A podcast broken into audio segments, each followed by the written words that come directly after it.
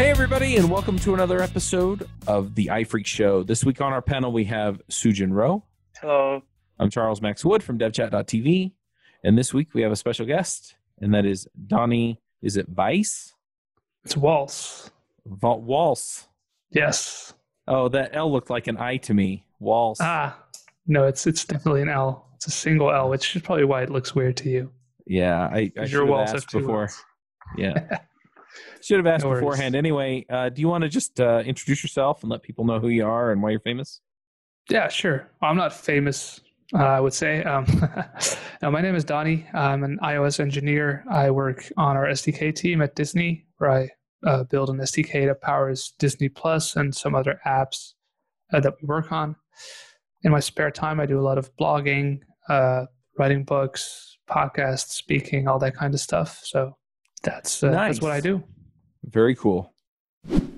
Back when functional programming was making its resurgence, I found it really interesting that a lot of people were moving over there, and it almost felt like it was on hype. And I didn't really understand the power of functional programming until I learned Elixir. Elixir is a functional programming language. It's built on the Erlang virtual machine, and it really does some interesting things and makes you build apps in a different way. But what's really fascinating about it is the speed of the applications, the ability to distribute work easily, and just how it manages the functional programming and all of the nice things about it so that you don't have to worry about side mm-hmm. effects and a lot of the other things that come out of functional programming. Plus, pattern matching in Elixir is a killer feature. If you're looking for a new language that you want to learn that is going to make a difference for you and give you the opportunity to challenge some of your thinking and find a new way of doing it, Elixir is a great way to go. And we have a podcast now on Elixir called Elixir Mix, and you can find that at elixirmix.com. And uh, yeah, I have to say, if, if you're working on Disney Plus, then I've run your code. Um, Awesome. my kids have run your code. Awesome. Yeah. I hope they've enjoyed it and still Yeah. enjoy it.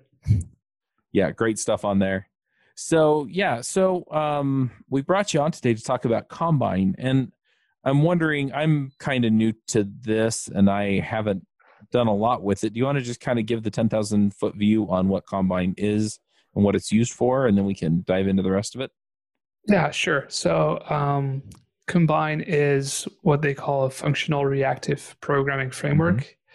And um, the easiest way to describe that is you react to a constantly changing environment in your app uh, through functional programming paradigms. So, there's streams of events, streams of values, and you can apply operators like map or flat map that you know from functional programming to these streams to ultimately get something that you can show in your UI. Uh, it's very similar to a more well-known framework called RX Swift that you may have heard of. makes sense so is it ui focused or is it functionality focused like a step back from the ui It's it's functionality focused, so uh, it's very easy because Apple announced Swift UI and Combine together last year to think that Combine powers UIs, which it can do, but it's mostly related to getting a value on one end, like a result of a network call or a press on a button, could be anything, and you manipulate that value in some way through a pipeline of operators like mapping over it. Um, maybe you want to remove duplicates from the stream. Maybe you want to retry errors. Maybe you want to create new publishers or whatever. And ultimately, you end up with something that's usable in another place, which will usually be your UI, but it could also be a database or something else. That makes sense. It sounds a lot like the yeah the RX family of stuff. You know, ReactiveX, RxJS, Definitely. RX Swift. Definitely. So why not just go with RX Swift? Also, one reason uh, for me, and I know a lot of other devs out there, is that Combine is, is first party. It's provided by Apple, so you know that there's a certain um, sense of it being, I don't want to say stable, but at least Apple blessed in that sense. It's supported by Apple, so you know that it's going to be around for a while. Um, and also, to me, actually, Combine makes the whole functional reactive programming principle click a little bit easier. Like there's small subtleties in there that for me and I know for some other people in the community uh, made the whole paradigm just a bit easier to grasp and get started with. I got you. I'm I'm curious what the difference is between RX Swift and you know, because you you're saying that it made it easier to make it click. So yeah, I mean, why is that? So a big part of it is, I think, naming for some reason. Uh, RX comes from a cross-platform uh, specification that it implements very closely. The the ReactiveX, you already mentioned it, and that is not always using terminology that you're familiar with from Apple's own frameworks. Combine also introduces a ton of new terminology, but for some reason, there's just the subtleties in naming, small subtleties in how it works uh, that make it easier. And I also think that there's a sense of simplicity in it, uh, where in RX Swift you can have observables or completables or singles or a bunch of other traits that are applied to publishers or what are called publishers in Combine. And Combine just has publisher. And it doesn't really have that concept of traits like RX does. And I think that removes a lot of the the cognitive burden that comes along with learning RX. Gotcha. Soojin, have you done much with Combine? Uh, not really, but I'm so. Uh, so I, I I tried like RX Swift a couple of years back, but um, it didn't really click. So as as in, but since it's first party now, I'm really open to like learning it. Yeah. So I could see that also being a big part of it, like just being open to it simply because it's first party. Um, yeah, actually, yeah. Know, if you're really open to something that makes it much easier to learn, which could also be part of some sort of a unconscious bias uh, towards combine. I don't know it's it's i mean that's an interesting point just from the standpoint of you know i do a lot of these podcasts talk to people from a lot of communities and if the um, if the open source community around say javascript or ruby or you know whatever built something into the standard library say which is kind of a similar deal to this right so now it ships with the inf- infrastructure that i'm going to pick up anyway um that doesn't necessarily mean that people are going to use it. In fact, a lot of people stick with their third party stuff because it works because they're used to it and you know, they don't necessarily feel like the implementers or um, committee members on, you know, on the specification teams necessarily understand what they need. So it, it this is a very interesting um, thing that I've seen just in the iOS community really. Yeah, definitely. I, I think it's somewhat of a fair comparison, but also somewhat unfair, I would say, because for iOS you have like Swift, the language, and then you have mm-hmm. the iOS SDK, right? That comes with all these frameworks that are bundled. I think maybe it could be different. Like let's say you're a Ruby developer and something's added to the standard library, but not to Rails, or there's not an official package that comes with Rails, mm-hmm. or I'm not sure how Rails works exactly, but um, I imagine it's something like that um, if, if something is included in Rails, I think people would be more likely to pick whatever Rails comes with than That's another true third of Rails, party. Yes, um, and I think it's it's a better comparison to compare like the iOS SDK with Rails, where if it mm-hmm. is bundled in there, why would you add another framework that does the same thing? If there is yeah, one that comes true. with your software development kit. Yeah, the Rails another, community is uh, one that I'm very familiar with, and I agree with you there. Go ahead, Sujin. Yeah. So another and another uh, another reason why this first uh, first party combined uh, is really more uh, more accessible is because this concept of FRP is uh, so different from our previous uh, like declar- declarative uh, programming, right? So it's like a huge shift on how we develop apps but you know I, I didn't really feel like comfortable or like uh, the real necess- necessity to adopt this huge uh, third party like frame framework to for like a whole new different way of developing app. So that was a big hurdle for me.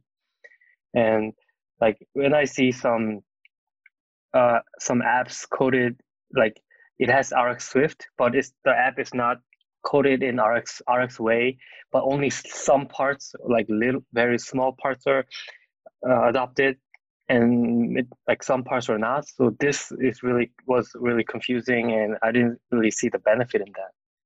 But if this uh, library is first party, I think uh, I I just just in my biased mind, I think it would be like much easier to have them like coexist coexist or um, like see less confusing code maybe?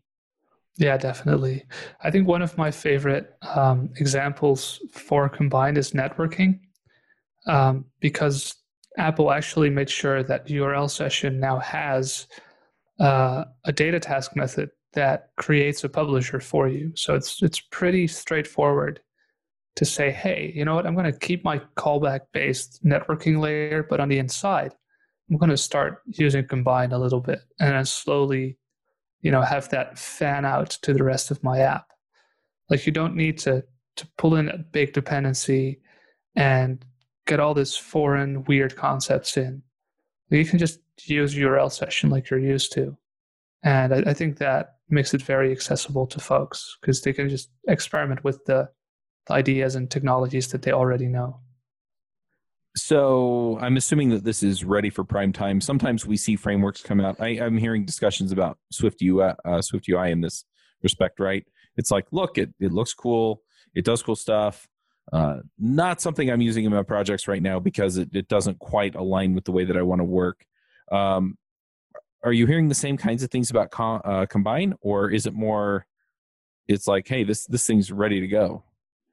It's it's far more uh, far more mature out of the gate. Um, there are, of course, some rough edges. There are some things that produce memory leaks that shouldn't produce memory leaks, or um, that you know are suboptimal or are missing. Um, like, for example, there's there's a whole third-party community that adds extensions to Combine to make it do certain things, and I think like over the next especially maybe this year already at WWDC, but also the years after. I think Apple will patch these holes and implement these missing features to get Combine to a place where you know third-party extensions are no longer as essential as some people think they are right now. Um, I say some people think because you can do anything you want, pretty much anything you want with Combine already. It's just far easier with a couple of small extensions on it. Um, so you you brought up the network example. Are there other examples of things that you've done with Combine? Yeah, so I've I've done uh, a bunch with with Combine to to play with it and to see what I could make it do. It's also very useful to let's say have a model in your code that will update over time and that will publish values or you know that will simply mirror some some state in your app and by making that a publisher, you can subscribe to it in other places of your app and make certain things happen.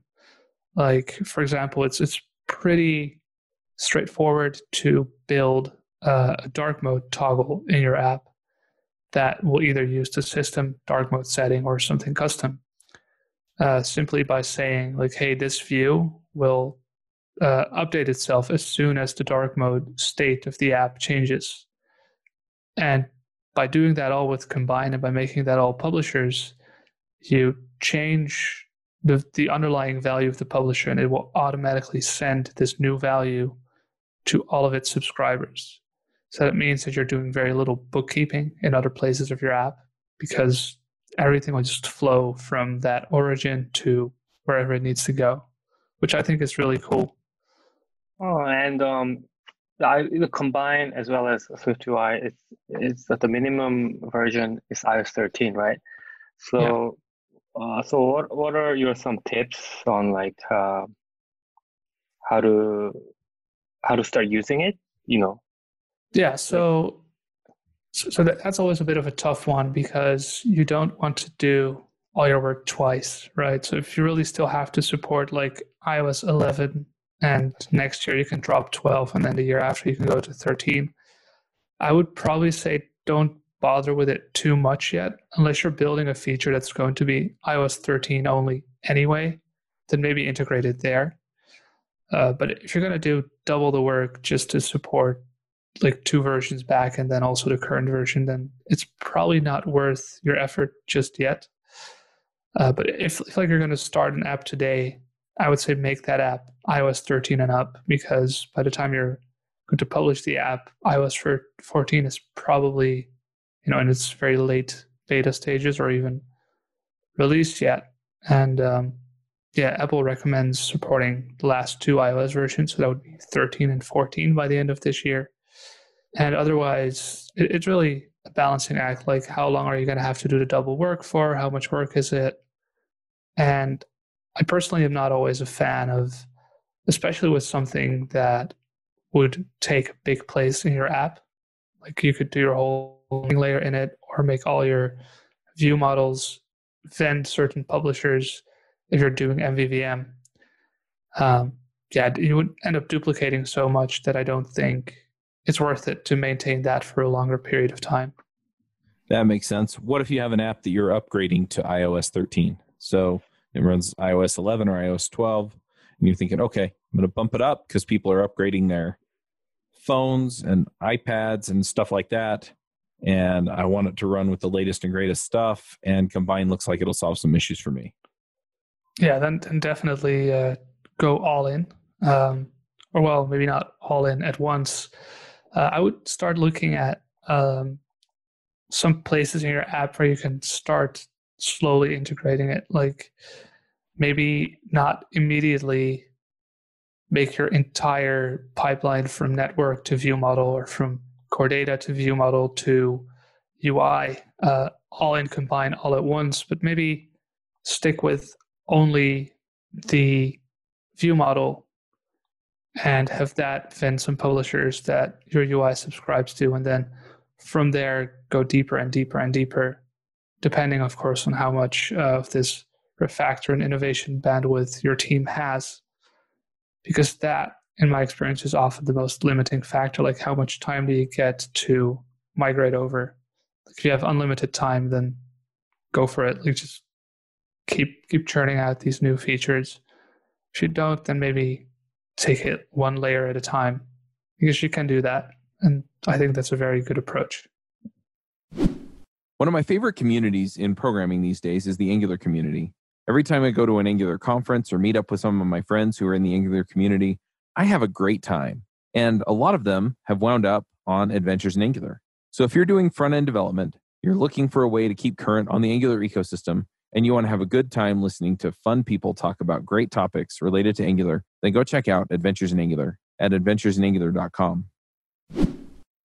I'm also kind of curious about uh, your your opinion on this on the bigger uh, FRP. So, do you think do you think the whole app uh, could or should be written in FRP, or if not, like where are some some uh, special areas that could benefit more from this combine or FRP? Yeah, that's, that's an interesting question. Um, I definitely don't think that everything should be FRP uh, because sometimes you're going to make things more complicated than they need to be. Um, a very good example of something that, in my opinion, is a really good candidate for FRP is anything that will change constantly over time. Like, let's say you implement an app that uses location services and you start monitoring the user's location. Currently in iOS, you use a delegate for that, and then your delegate callback is called every time with a new location object. Now, what if you would wrap that delegate into you know an object that uh, has a publisher for the current location, and you can subscribe to that? And so instead of having a delegate method, you can receive these events through the uh, FRP pipeline and apply transformations to it where needed. I think that's a very good example of something that I think lends itself to a reactive or functional reactive style really well. But then the part where you ask the user for permission, if you can track their location, that is more of like one-off operation. And that dialogue, you, you can do all of it in functional reactive programming, but I wouldn't necessarily do that. Like maybe only wrap the current authorization state in a publisher so you can you know subscribe to changes in that but triggering that dialogue and handling it i would probably keep that in the in the old fashioned style because it's so so one off and so you know unchanging basically i mean you can do it there are people that go really all out uh, on frp and make every interaction in their app functional reactive programming. And I'm not a big fan of it because that's what you said earlier as well. It, it makes it look so complicated and so hard to follow that it's a big bullet to bite if, if that's what you're going for. So, how do you know once you're kind of getting to that line of too much or too far? That's that's always a tough question. It's usually you don't realize until you've passed the line and you start fighting the framework and you start right. jumping through crazy hoops to get something done, I think that's a good indicator that you should maybe rewind a couple of commits in your Git history and second guess whether you made the best choices along the way. Mm-hmm. So yeah, there's no real hard hard cutoff where you know you can see it miles ahead. Yeah, but sometimes there are um, there are code smells or other things that you can pick up on patterns in your Definitely, behavior yeah. that you kind of go, oh, something's not right here. Definitely, yeah. Like I've I've seen examples where people wanted to uh, have publishers in combine and then listen to the output of that publisher and then in the handler for the output create a new publisher and then listen to that and then secretly forward that instead of the initial value. And it became this crazy web where you're like are you sure that you're thinking about this the right way? Like, shouldn't you split this up in something mm-hmm. different? And take a completely different angle because it's starting to sound like you cannot even describe what you're trying to do anymore, which is usually a very good sign that it's it's time to, you know, rethink what you're doing. I'm sure we've all been there. Yep, absolutely. So I'm also wondering, like, what kinds of operators does it provide to you in Combine? Oh, there, there's there's tons. Um, most commonly, of course, map, flat map, compact map. That's just a couple of very straightforward ones that pretty much do exactly what you would expect as a Swift developer. Um, another one could be replace error, where if your stream of events emits an error, you can replace that with a valid value. Um, things like catch. If, a, if an error is emitted, you can catch it, handle it in any way you need. Uh, there's remove duplicates to remove duplicates from the stream.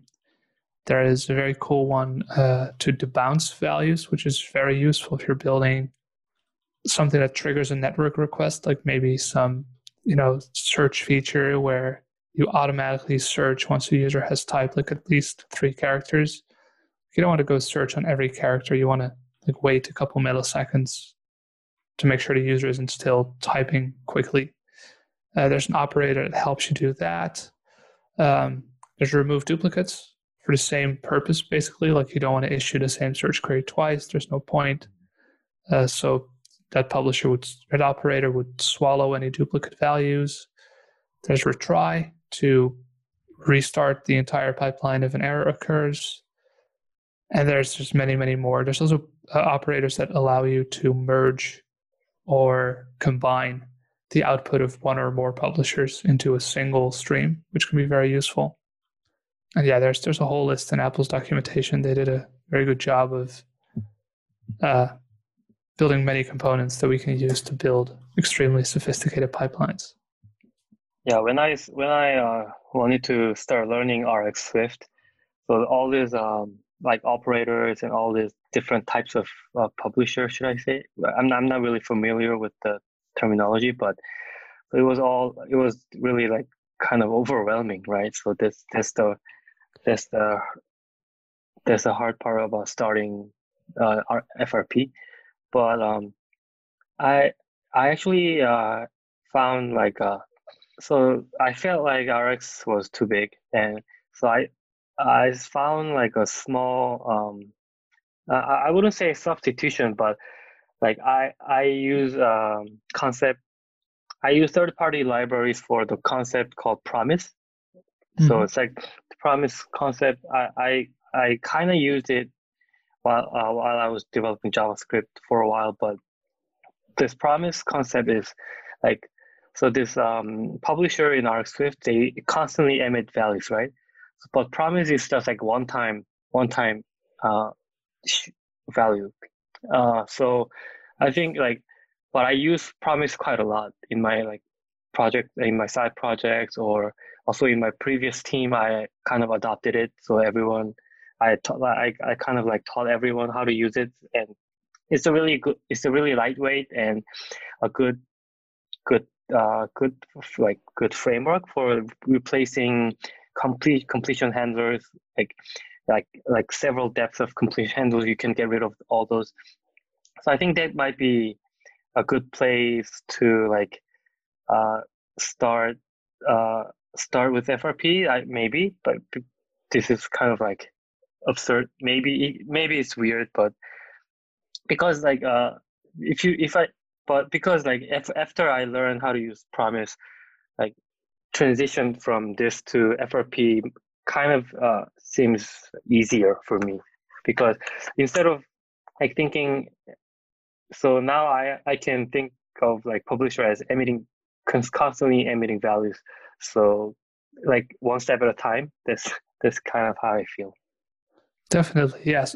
One like two of my favorite promise features are also quite possibly the thing that makes promises attractive to everyone is the ability to say hey take this promise and when it's completed create a next promise and then another one and then like i think most of them call it the end or end then operator. You just keep making promises and that's very convenient and um, you can also say like hey take this array of promises and as soon as they're all done then inform me like those are unfortunately two concepts that are not necessarily always straightforward and combined like there are uh, operators that would do similar things but they're slightly different from their promise counterparts.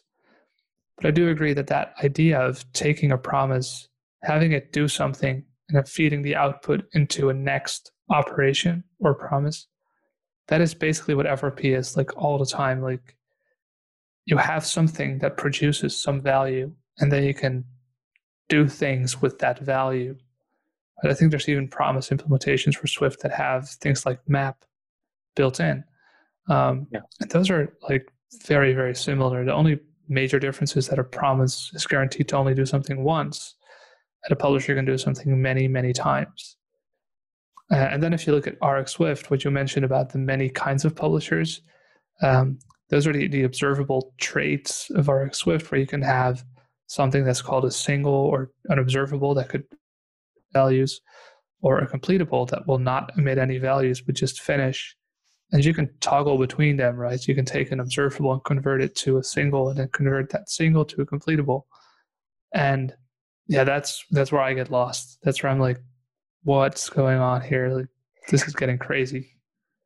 So yeah, definitely a good uh, analogy on the promises. Okay, and, and another part of you know FRP is functional, right? Is it's part of like functional programming. Yes. So I just feel um like how, how big part is it because um because i um i like functional programming i like writing code functional like having mm-hmm. all this side effect free functions and combining them so is that also helpful in like writing combine or yeah absolutely yes um so the, the functional bit of functional reactive programming is basically it's bread and butter right? Because what happens is that your publisher will emit a value, and that value is then fed into another uh, into a function or an operator, right? And that function inside of the operator will do something with only that value. You don't want to have any side effects there, so you're not going to grab anything that is not directly fed into that operator. And that makes it very, very functional. And because you can chain all these operators and they're all very small, tiny pieces of work that accept some input and then produce some output. Um, I would say that it doesn't really get much more functional than that. So it's it's it's super functional to write your code that way. And of course, at some point in the end of, of your pipeline, you're going to have the side effects, but those side effects are typically only applied by the subscriber, right? By the person who wants to receive the value, like the final value of the pipeline, and then do something with it. And that would be the only side effects, ideally, that you have. I mean, in practice, it, you could have one or two side effects along the way, but that's true for any form of functional programming. Like you cannot always be 100% pure. Yeah, true. Are you freelancing or moonlighting? Or maybe you've thought about going out on your own? Every week, we have a group of developers at various stages of the freelancing journey on the Freelancer Show to talk about becoming better at freelancing. We also bring in experts to talk about marketing, SEO, and delivering high quality to clients. So if you're interested in going freelance or you are freelance, check it out at freelancershow.com. So, does this add any overhead if you're trying to test or you know, things like that, right? Where you're you're building the app and you want to test the app. Does it change that from the way that testing's been done otherwise? Uh, you mean like automated testing or manual? Yeah, Okay, automated 'cause- testing. Yeah, so for automated testing, it's um, slightly different than what you're used to, mostly because um, you want to make sure that you're not accidentally testing the operators that you're using, Mhm. right? You, you shouldn't really care about like does map do what it's supposed to do, Right. um, because it you should assume that Apple did a okay job and that that all works, and like in, in its purest form, it's basically the same as testing any other asynchronous code. The biggest difference is that if you have some publisher that should emit a number of values, like a series of values in a certain order, like you might want to test that. Like if, if I run this process, I should get progress events, and every next progress event should always be larger than the previous one. Like I don't want to go back in progress hmm uh, then you're going to have to somehow assert that. Uh, so you would basically run your unit test, collect all the values that are emitted by your publisher until it sends its completion event. And then after that completion event is sent, then you do your assertions. So it's it's minorly different than you might be used to. Um, but once you sort of have that mindset, I have found it to be almost easier to test code this way than to test some other asynchronous code because this is far more um, straightforward. Like it's far easier to have a good overview of this because it's also predictable due to its functional nature. So in your unit test, do you do you do we have to use ex, uh, the expectation Yeah. test? Oh, Uh, mostly, yes. Um, I do it always anyway, just to be sure. But you could have, uh, like, of course, once you're mocking, like your networking and everything, you don't necessarily have Yeah. asynchronous networking anymore. Your network calls could be synchronous. Uh, but even then, I don't trust my code to be synchronous enough to completely execute before my test scope is finished. So I still always create an expectation and I fulfill that expectation either when I receive a single value, if that's what I want to test, or when the publisher sends its completion event, if that's what I want to test. But yes, it's all it's all done with uh, with XCTest's uh, built-in features, so that's very nice. so are there any like s- uh, new uh, new test APIs for just because Combine came out, or just just use all uh, previous APIs? Uh, it, it uses all the previous APIs. Uh, Apple did add a lot of unit testing capabilities in, in Xcode 11 uh, that we didn't have yet. Like, for example, uh, tests can throw now where they couldn't test before. Like, you can make uh, some some improvements there. But I don't think any of those improvements are necessarily related to Combine. Um, like, you can test it with all the familiar uh, patterns and familiar constructs. I do kind of hope that for iOS 14, they add something like a special subscriber that's only available within XCTest, where you can say, hey, I want to have like a subscriber for my Combine code that will assert that these values are emitted or something like that. I wrote an extension for that myself, and it, it really, if you have something like, hey, you know, I have a publisher here, just assert that whatever it outputs equals all of these values um, it makes your test code just a little bit cleaner to have that tucked away in a little extension. And I hope that Apple implements something like that. Mhm. So we'll see. Have there been There any a- indications of what's coming? Not that I know of. No. Okay. Um, the, the the hopes from the community are really high. I have seen some people express the hope that Apple would open source Combine, which would be huge if they did. I doubt they will, but it would be really cool if they did. And Chuck, Apple don't provide indications on what's coming. I know, but sometimes it, WWDC. it sometimes it feels no like idea. stuff gets leaked and then they were right and I don't know. Yeah, s- s- sometimes, but no. Uh, if if something big is coming for for Combine, uh, they have kept it under wraps really well. Um, there's also nothing happening uh, on the Swift forums, for example, that point to anything huge for Combine specifically, because sometimes the Swift forum can have you know like some proposals or some new features being discussed or implemented we're like, oh, okay, this this could power something huge in uh, in some iOS version, but nothing of the kind. Makes sense. I think, yeah, I think like open source and combine would would really work.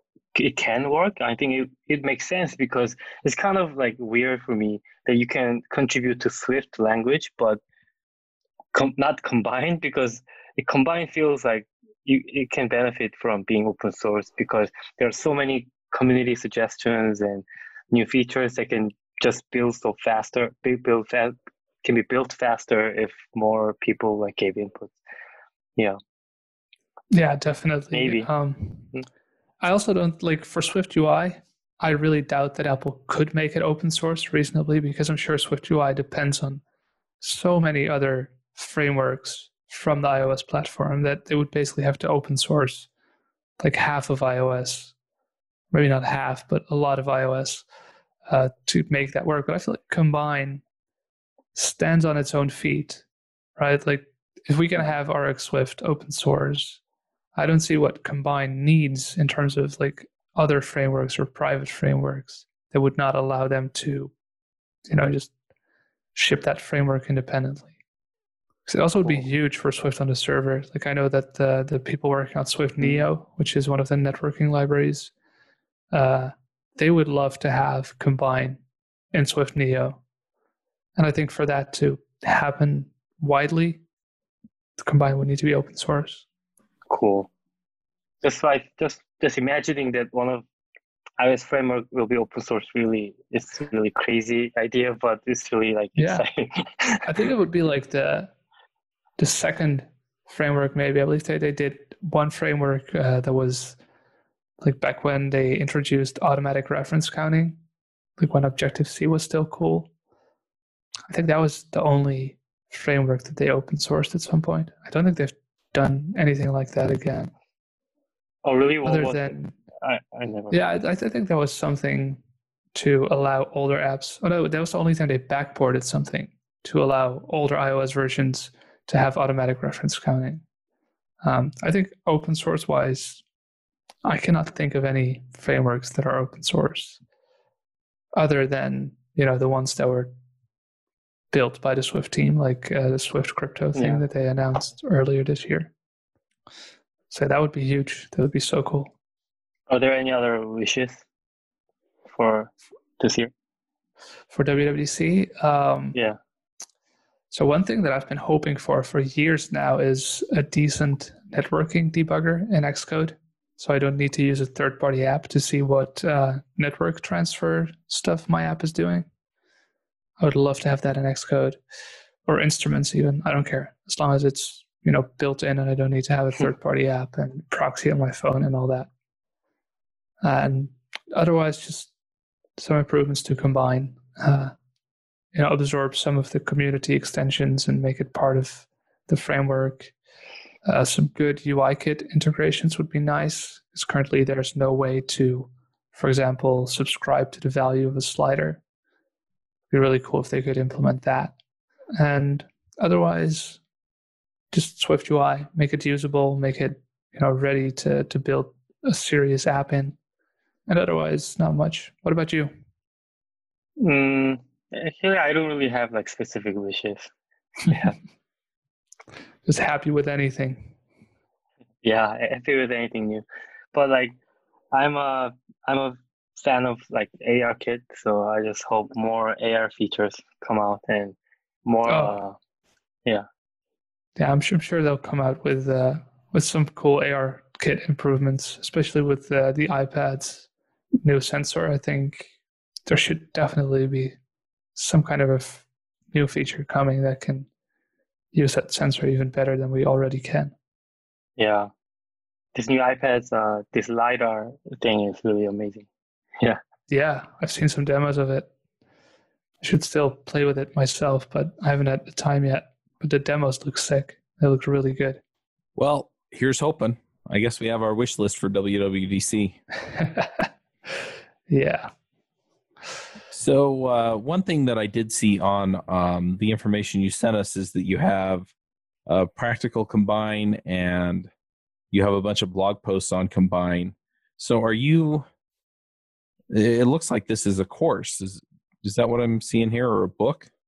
It's it's a, book. So, combine? so practical combine is uh, is a book that I wrote to help developers get into combine uh, if they're not entirely sure what it is or where they would start if they already have an existing app or that just needs some real examples of what you can do with combine there are several really good resources out there um, that really go in depth on like the theory and the, the tiny details of how combine works.